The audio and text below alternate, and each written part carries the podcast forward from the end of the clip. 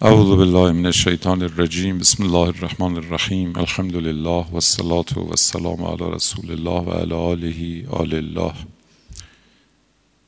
امروز به جای نقل از پیامبر در رابطه با موضوعمون از حضرت صادق علیه السلام این روایت رو در آغاز درس تقدیمتون کنم که فرمود قرأت فی کتاب علیین در کتاب علی این چنین خواندم که ان الله لم یأخذ علی الجهال عهدا به طلب العلم حتی اخذ علی العلماء عهدا به بذل العلم للجهال.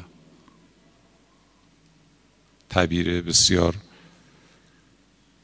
اساسی و مبنایی است که خدای سبحان از جاهلان عهد آموزش و تعلم نگرفت مگر آنکه قبل از او از عالمان عهد بذل علم گرفت.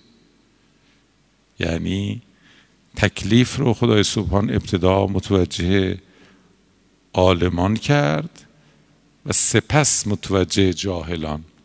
هم عالمان موظفند که علم رو به دیگران منتقل کنند هم کسانی که علم ندارند موظفند که علم رو از عالمان بگیرند. این منطق دین از ابتدا هم در بشریت همین بوده. منتها تقدم با تعهد عالمان است نه جاهلان.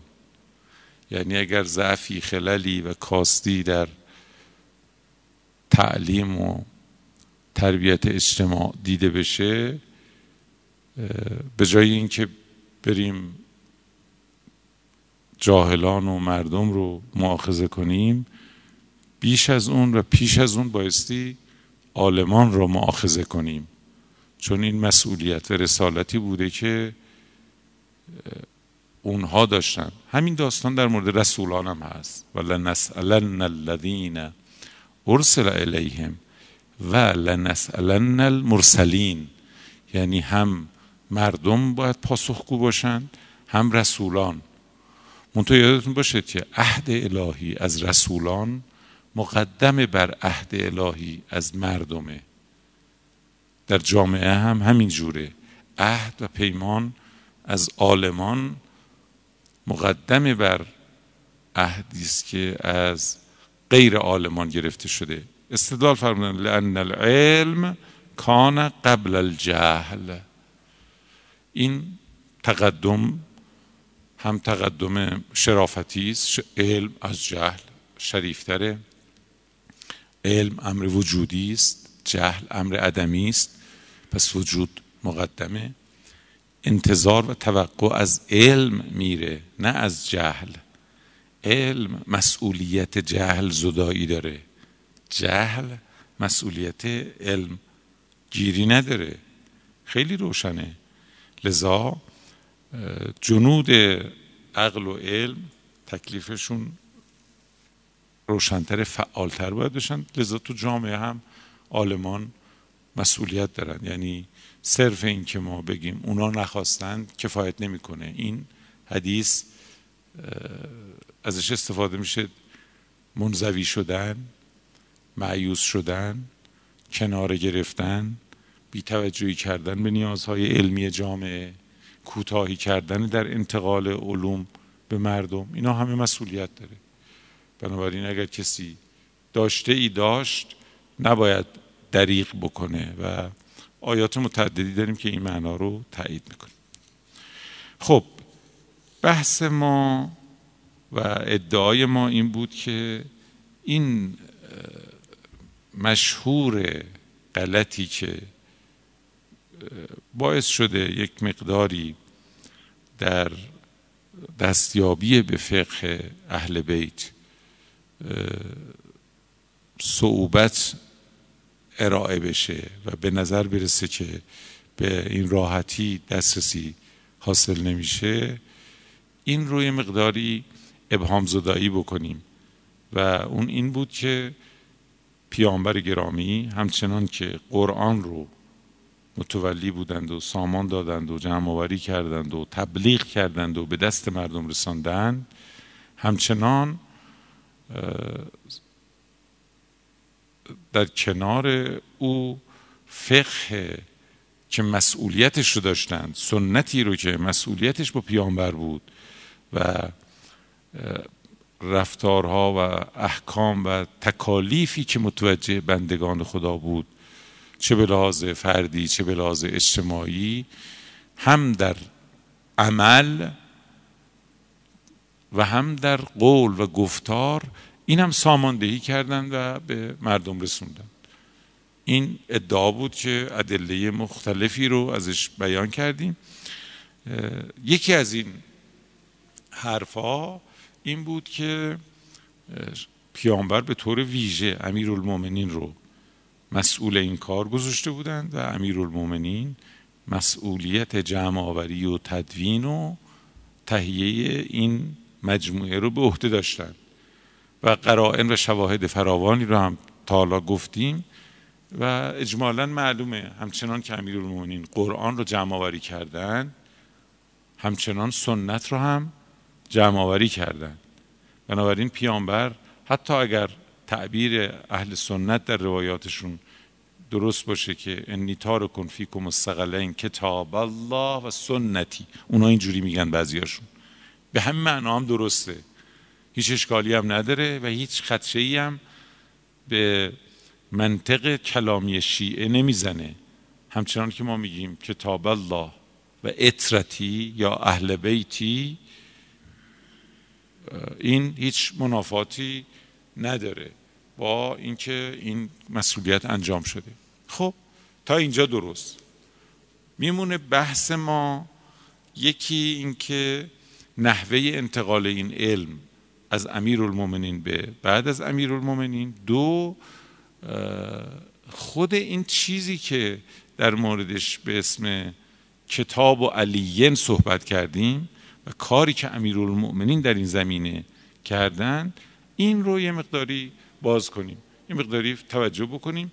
به خصوص ما از امیرالمؤمنین با همین منطق مبانی اصلی فقه الاداره رو می‌تونیم استفاده کنیم. از این رو این رو هم عرض می‌کنم. من کاری که کردم آمدم یک مروری کردم در آثار رسیده در مجموعه جوامع روایی. همین کلید واژه رو فقط. کتاب و علیین. این کتاب و علیین رو دیدم برای که ببینیم اولا این کتاب چه توضیح و توصیفی ازش شده.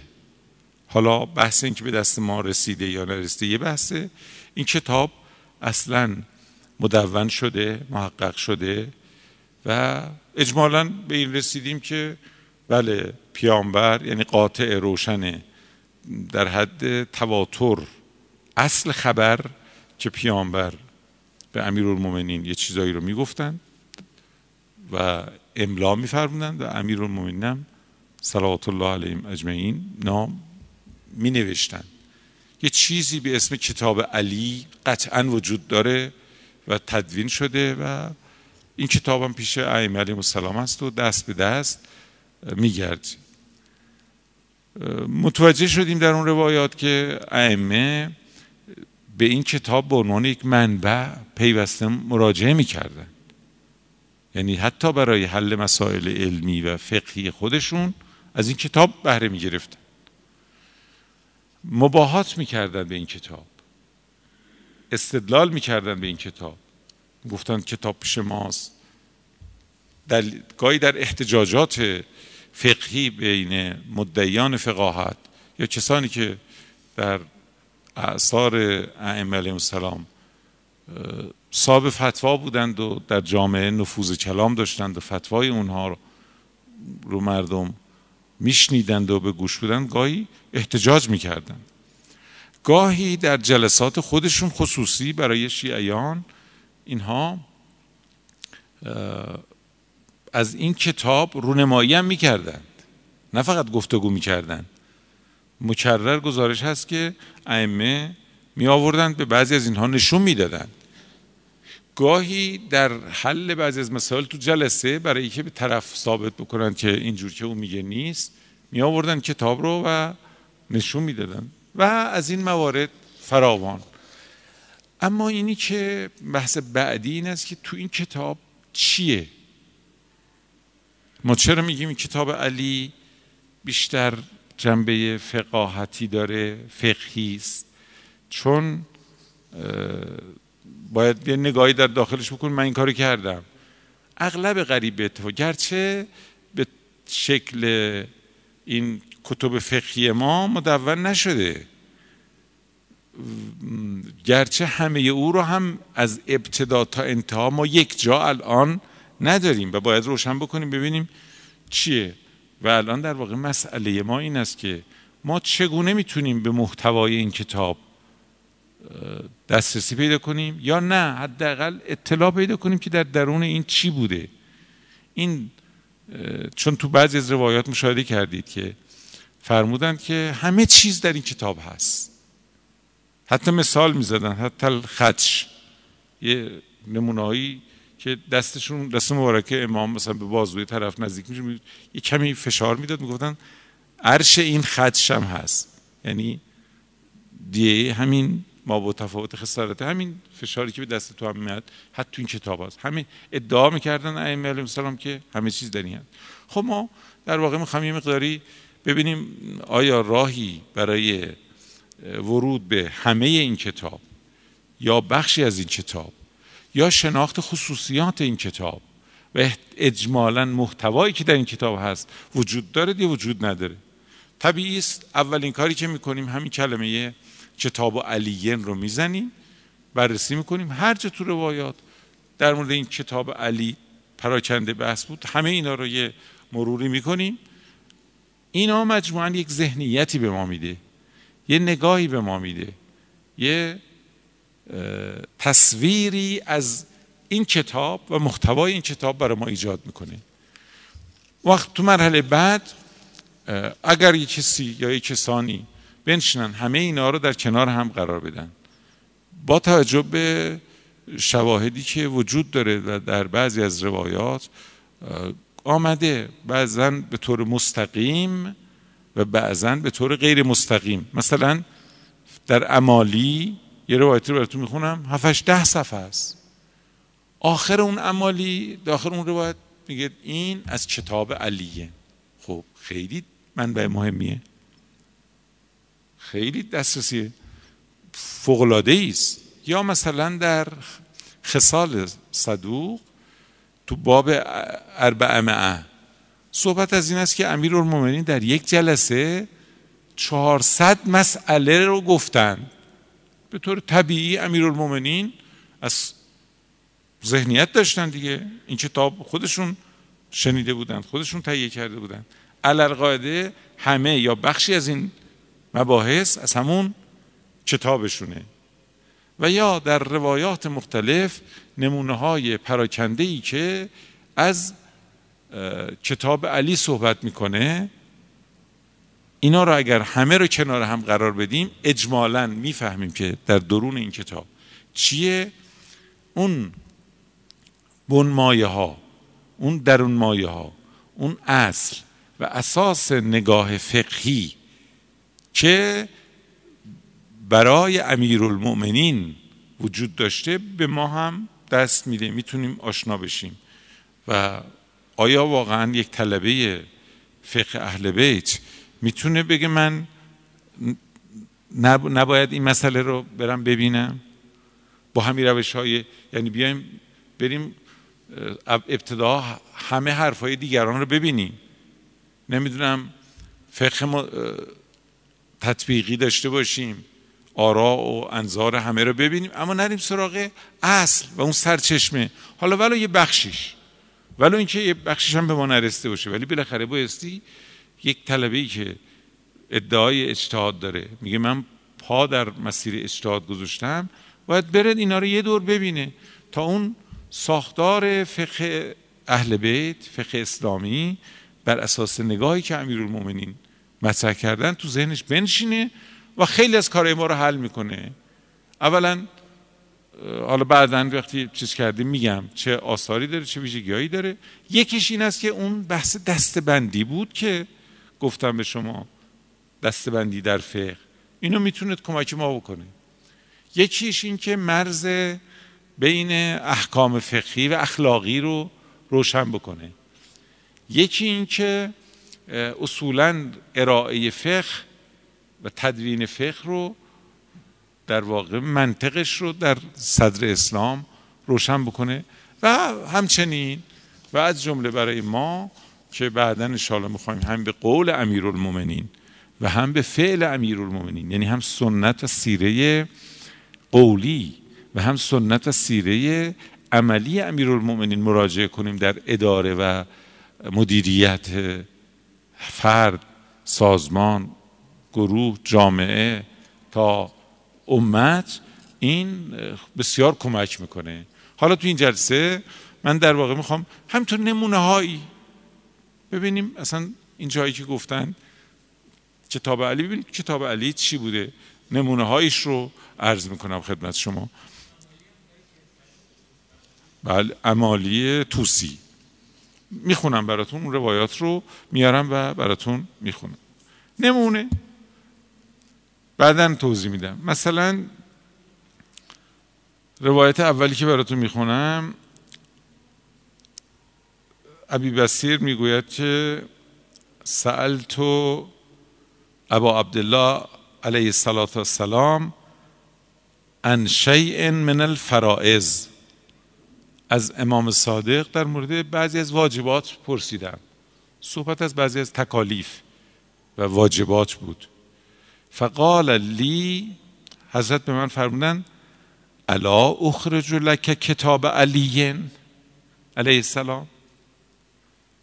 می‌خوای کتاب علی رو بهت نشون بدم؟ فقلت کتاب علی لم یدرس. مدت ها گذشته بود. نزدیک مثلا دیویست و خورده ای سال گذشته بود. میگه که از حضرت پرسیدم که کتاب علی کهنه نشده؟ تو ذهنش این بود که نوشته علی کتاب علی. چون اینا می‌دونست اولا نشون میده که جناب عبی بسیر توجیه بوده نسبت به کتاب علی. که یک چنین کتاب وجود داره. نپرسید مثلا از اصلش نپرسید. پرس و حضرت چون می‌خواست نشونش بده. گفت برات بیارم بیرون بیارم نشونت بدم. بیر... می‌پرسه که پوسیده نشده مثلا مندرسن کهنه نشده از کهنگیش سوال می‌کنه. حضرت فرمودن که ان کتاب علیین علیه السلام لا یدرس. کتاب علی اصلا هیچ وقت کهنه نمیشه. حالا یا منظورشون اون درون یعنی محتوا کتاب که میگن دو تا مطلبه یا همین ظاهر کتاب ما بین دفتین یا منظور محتوای کتاب. این هر دو رو می‌تونه باشه. ممکنه که حضرت به این اشاره کرده باشن. فرمود که کتاب علی لم یدرس. خب این یه شاهد. فاخرجه. بعد میگه آورد و فعزن فیه. بعد حضرت خوندن توش چیزایی رو نشون دادن. خب یه روایت. ببینید روایت دیگری نقل می‌کنه که باز از چند سند. کان علی ابن الحسین علیه السلام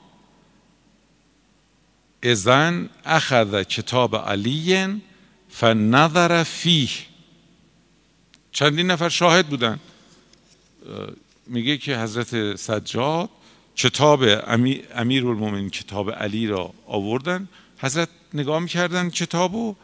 بعد یه جمله ای رو از قول امام صادق امام سجاد نقل می‌کنه که فرمود وقتی نگاه کردند و توش ملاحظه کردن فرمودن من یطیق هذا.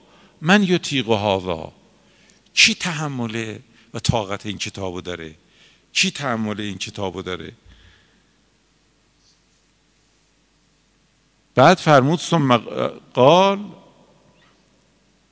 ثم ثم یعمل بهی کی می‌تونه این کتاب رو بهش عمل کنه؟ و کان اذا قام الى الصلاه تغیر لونه حتی یعرف ذالک فی وجهه و ما اتاق احد عمل علی. عجیبه. میگه خود حضرت که خودشون وقتی بلند میشن نماز بخونند چنان رنگ و روشون رو میباختند و زرد می‌شدند با این حال خودشون که اینجوری بودن یعنی این امامی که اینجوری بود تازه می‌گفت کی می‌تونه؟ اونی رو که امیرالمومنین نوشته عمل بکنه. عرض به خدمت شما که در روایت دیگری نقل می‌کنه که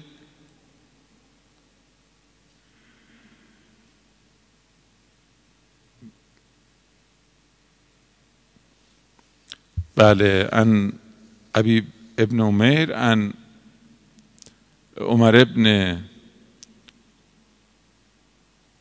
ادینه ان زراره ان ابی عبدالله علیه السلام قال فی کتاب علیین ان الهره سبع گربه از جنس سبعه یعنی از تقسیم حیوانات که میشه گربه رو جزء اون چنگ و چنگال و اینها داره و جزء درندگانه. ولا بعث به سعرهی. دمخور گربه یعنی چیزی که غذا آب یا چیزی که گربه ازش خورده میگه اشکال نداره شما ازش بخورید. بعد میفرماد که و انی لاستحیی من الله ان ادع طعاما. من خجالت می‌کشم از خدا که غذایی را لان الهره اکل من که گربه مثلا از او خورده بریزم. نه دلیلی نداره. یعنی جواز استم... استم... به کار خوردن و اکل چیزی که دمخور گربه است. خب این یه مسئله فقهی است. یه فرع فقهی است. حضرت میگه توی کتاب علی هست. ببینید بعد میفرماد مثل یه روایت دیگه قلت لعبی جعفر ان اهل الكوفه یروون ان علیین انه کان یعمر بالوضوء قبل الغسل من الجنابه. میگه کوفیا اهل کوفه منظور فقهای کوفه است دیگه.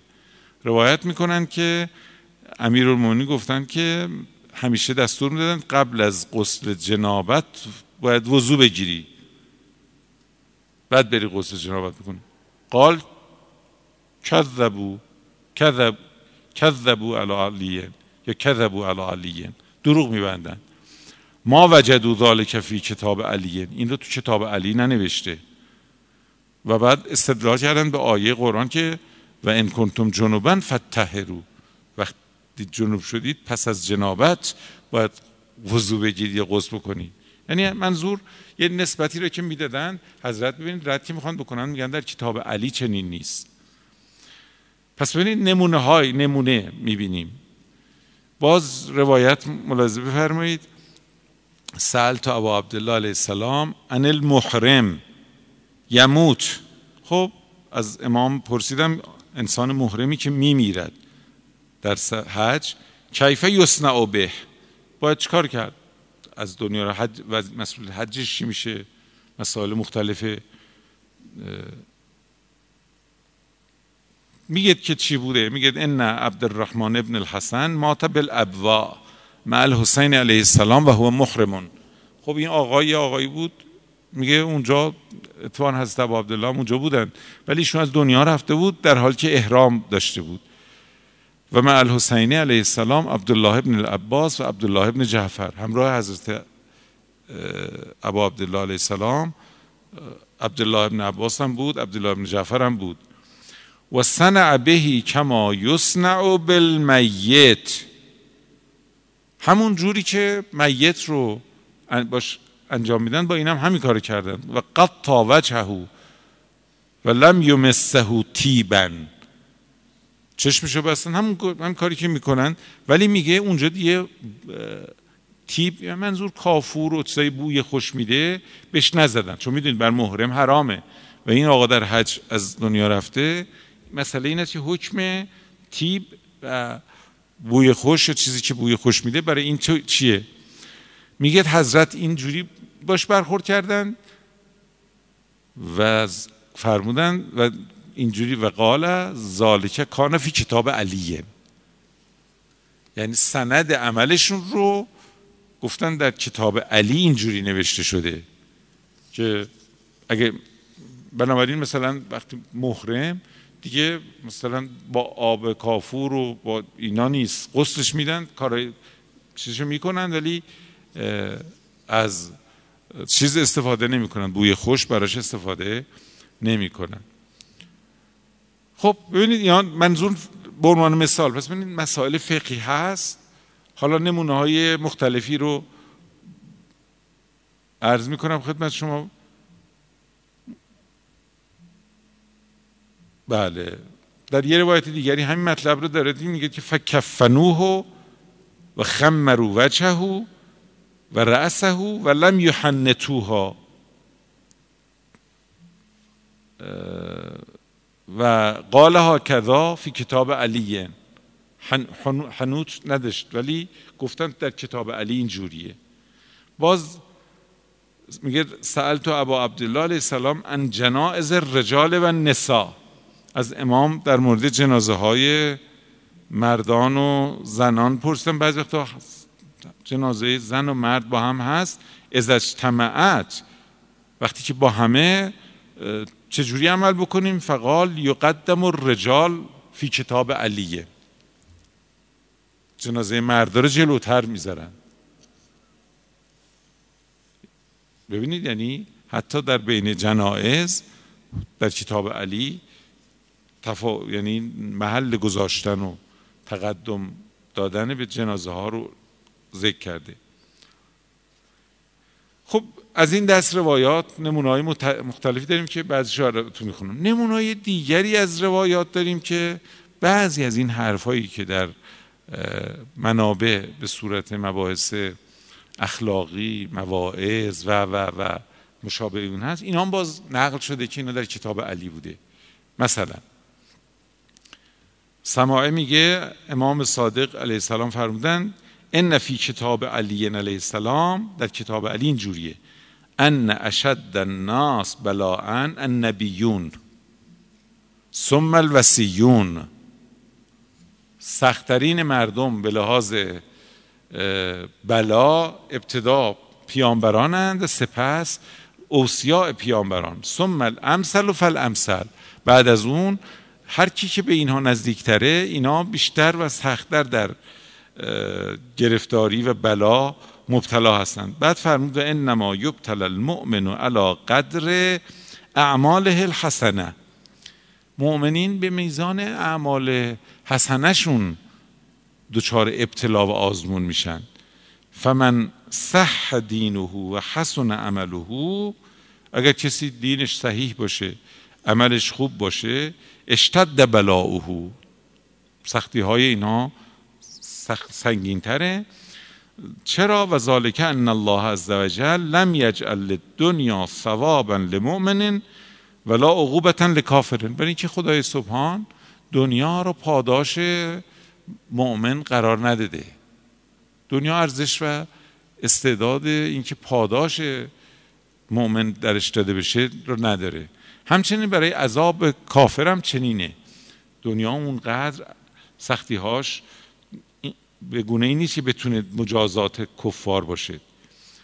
و من سخف دینه و ضعف عمله اگر کسی دینش سست سخیف و عملش هم ضعیف باشه قل بلاؤه اینا معمولا به دنیا دل خوشترند و خوش خوشتر دنیا رو طی می‌کنن بعد فرمود و ان البلاء اسرع الى المؤمن التقی من المطر الى قرار الارض.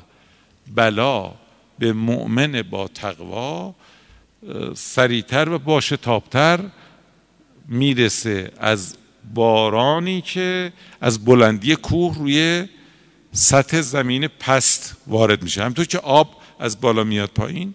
می‌خواد بگید بلا هم یه چنین جریانی به سمت مؤمن داره. ما الان در مقام شرح و تفسیر نیستیم. می‌خوام بگم ببینید این نمونه از روایات هم حضرت در ابتدا فرمودن چی؟ ان فی کتاب علی این مطلب در کتاب علی آمده.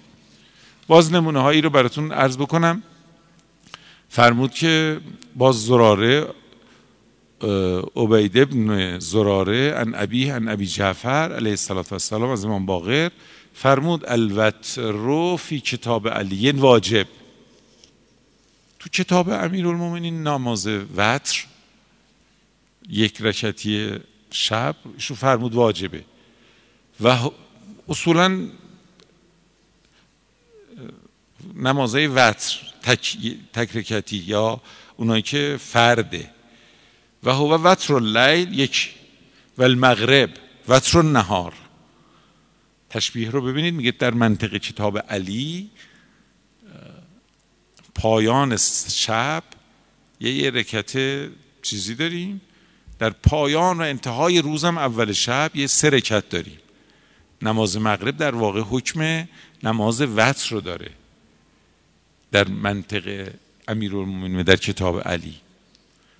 اش کردم ما الان اصلا مستاقی نمی‌خوایم شرح و بست و تفسیر که اینا چی می‌خواد بگه و منطق و چشم کنیم الان فقط در مقام اصل اثبات این که در این کتاب چیه و چه نوع مباحثی مطرح شده رو داریم دنبال می‌کنیم. اینا بعدا هر کدوم جای کار داره.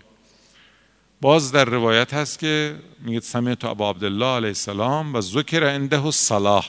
محضر امام صادق بودیم. یه کسی در مورد نماز و اینا صحبت شد اونجا. حضرت فرمودن ان فی کتاب علی الذي هو املاء رسول الله.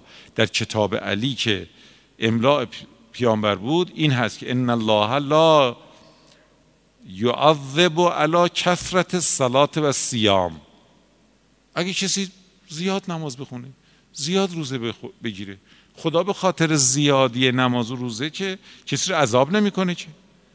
ولکن یزیده خیرا. هر چی که نماز و روزه بیشتری داشته باشه خیر و ثواب و پاداش ایناشو بیشتر می‌کنه. در چون یه بحثی هست به لازم فقهی که مثلا چقدر سقف و حد نماز چقدره؟ چقدر دارم نماز بخونیم حضرت اینجا می‌خواد بگه سقف نداره. هرچی نماز ذکر مثل چون نماز ماهیتش ذکره سقف نداره باز روایت در که میگید در کتاب علی است؟ میگید القامت و القامتان از زراع و زراعان فی کتاب علیه شنیدید مثلا میگن بین دو تا پاتون مثلا در موقع نماز یک گام یک گام قدم یا بهش میگن. در اینکه این قدم چقدره؟ بحثه. قدم الان مشهوره میگن از سر انگشت پا تا پشت پا. یک گام. گام که میگن این به این اندازه. ایشون در این روایت میگه که این همون زراعه. یعنی به اندازه زراع که اینا تعریف فقهی هم داره. باز همین روایت رو در چند جا آمده. یا مثلا در باز نقل می‌کنه که التشهد فی کتاب علیین شفعون. تشهد در نماز جفتیه. یعنی چی؟ یعنی هم شهادت به الله اشهد ان لا اله الا الله وحده لا شریک له و هم شهادت به پیامبر. دوتاش باید با هم باشه. شهادت به یکی تو نماز کافی نیست. میگه در کتاب علی اینجوریه. باز مثلا در روایت نقل می‌کنه که ببینید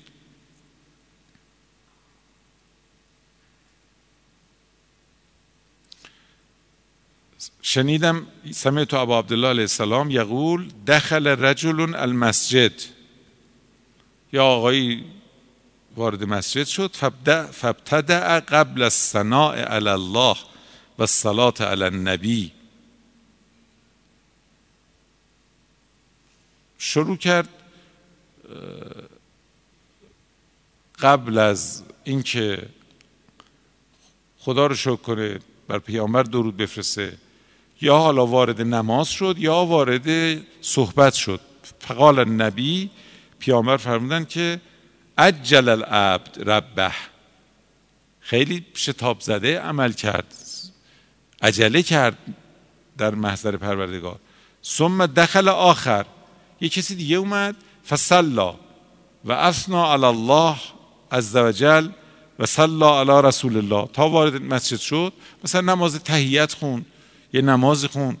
حمد خدا رو گفت به پیامبر درود فرستاد صلواتی فرستاد. وقت رسول خدا فرمودن سل تعته هر چی بخوای خدا بهت میده. چرا؟ چون ادب رو رعایت کردی ابتدا با تهیت و ثنای الهی و با صلوات بر پیامبر کارت شروع کردی. بعد حضرت فرمودن ان فی کتاب علیین. ان الثناء علی الله و الصلاة علی رسوله قبل المسئله در کتاب علی آمده شما وقتی می‌خواید دعا کنی باید ابتدا خدا رو حمد کنی سنا بگی بر پیغمبر درود بفرستی بعد مسئلت رو و طلبت رو بگی.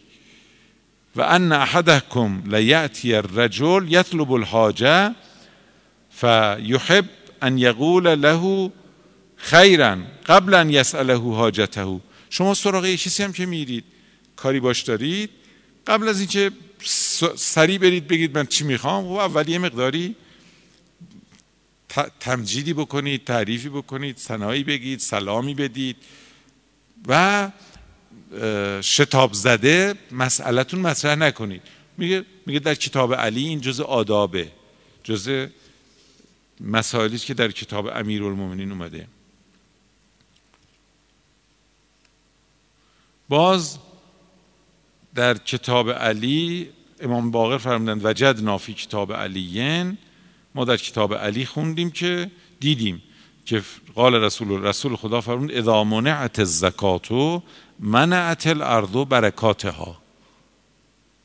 وقتی که مردم زکات نمیدن زمین هم برکاتش رو بر مردم کم می‌کنه. باز ببینید روایات داره فرمود امام صادق که فی کتاب علیین سم لرؤیته و افتر لرؤیته و ایاک و شک و الظن فان خفی علیکم فاتم الشهر الاول سلاسین یه حکم فقهی است دیگه. میگه ماها دیدی با ماه روزه بگیر اول ماه ماها که دیدی شروع به ماه رمضان کن. وقتی هم ماه تمام شد ماه دوباره در انتهای ماه دیدی افتار کن روز عید فطر بگیر. شک نکن مواظب باشید شک نکنید. و زن و ماه به زن و شک و اینا نیست. اگر نفهمیدید سی روز تمام کنید. سی روز که تمام شد بنابراین سه راه تو این بیان آورده. بعد فرمود در کتاب علی اینه. باز فرمود قرأت و فی کتاب علی دقتش باشید. مثلا اینجا یه جا میگه حضرت هم تو نقل کردن. سند می‌دادن در کتاب علی اینه. یه جا میگه خواندن. یه جا میگن آوردن دیدن. دقت دارید؟ همه اینا قرائن و شواهد مختلفی است که نشون میده کتاب چگونه در دسترس بوده. قرأت فی کتاب علیین ان رسول الله صلی الله علیه و سلم کتب بین المهاجرین و الانصار و من لحق بهم من اهل یسرب خب میگه ما در کتاب علی خوندم که رسول خدا بین مهاجرین و انصار و کسانی که بعدا از مدینه ملحق شدن به این مهاجرین و انصار یه قانونی گذاشته بودن. براشون یه قانونی گذاشته بودن که چی؟ ان الجاره کن نفس. همسایه مثل خودتونه. کسی که همسایه شماست مثل خودتون. غیر مضارن حق این که هیچ گونه ضرری بهشون بزنی نداری. ولا اسم نمیشه گناهی نسبت بهشون انجام بده. و حرمت الجار علی الجار که حرمت امهی. پناه به خدا. همسایت ناموسش مثل مادرت همچنان که مادرت بر تو حرامه همسایت هم حرامه. خب بالاخره آدم ببینید چه میگه رسول خدا این قانون رو گذاشته بودن در مدینه بین همه انصار و مهاجرین و کسایی که اینو تو کتاب علی آورده. باز یه, یکی... یه نمونه دیگه براتون بخونم یکی دو نمونه. سال تا ابو عبدالله علیه السلام ان المحرم. از امام صادق پرسیدم در مورد محرم. یلبس تیلسان المزرور. ظاهرا یه کمربنده.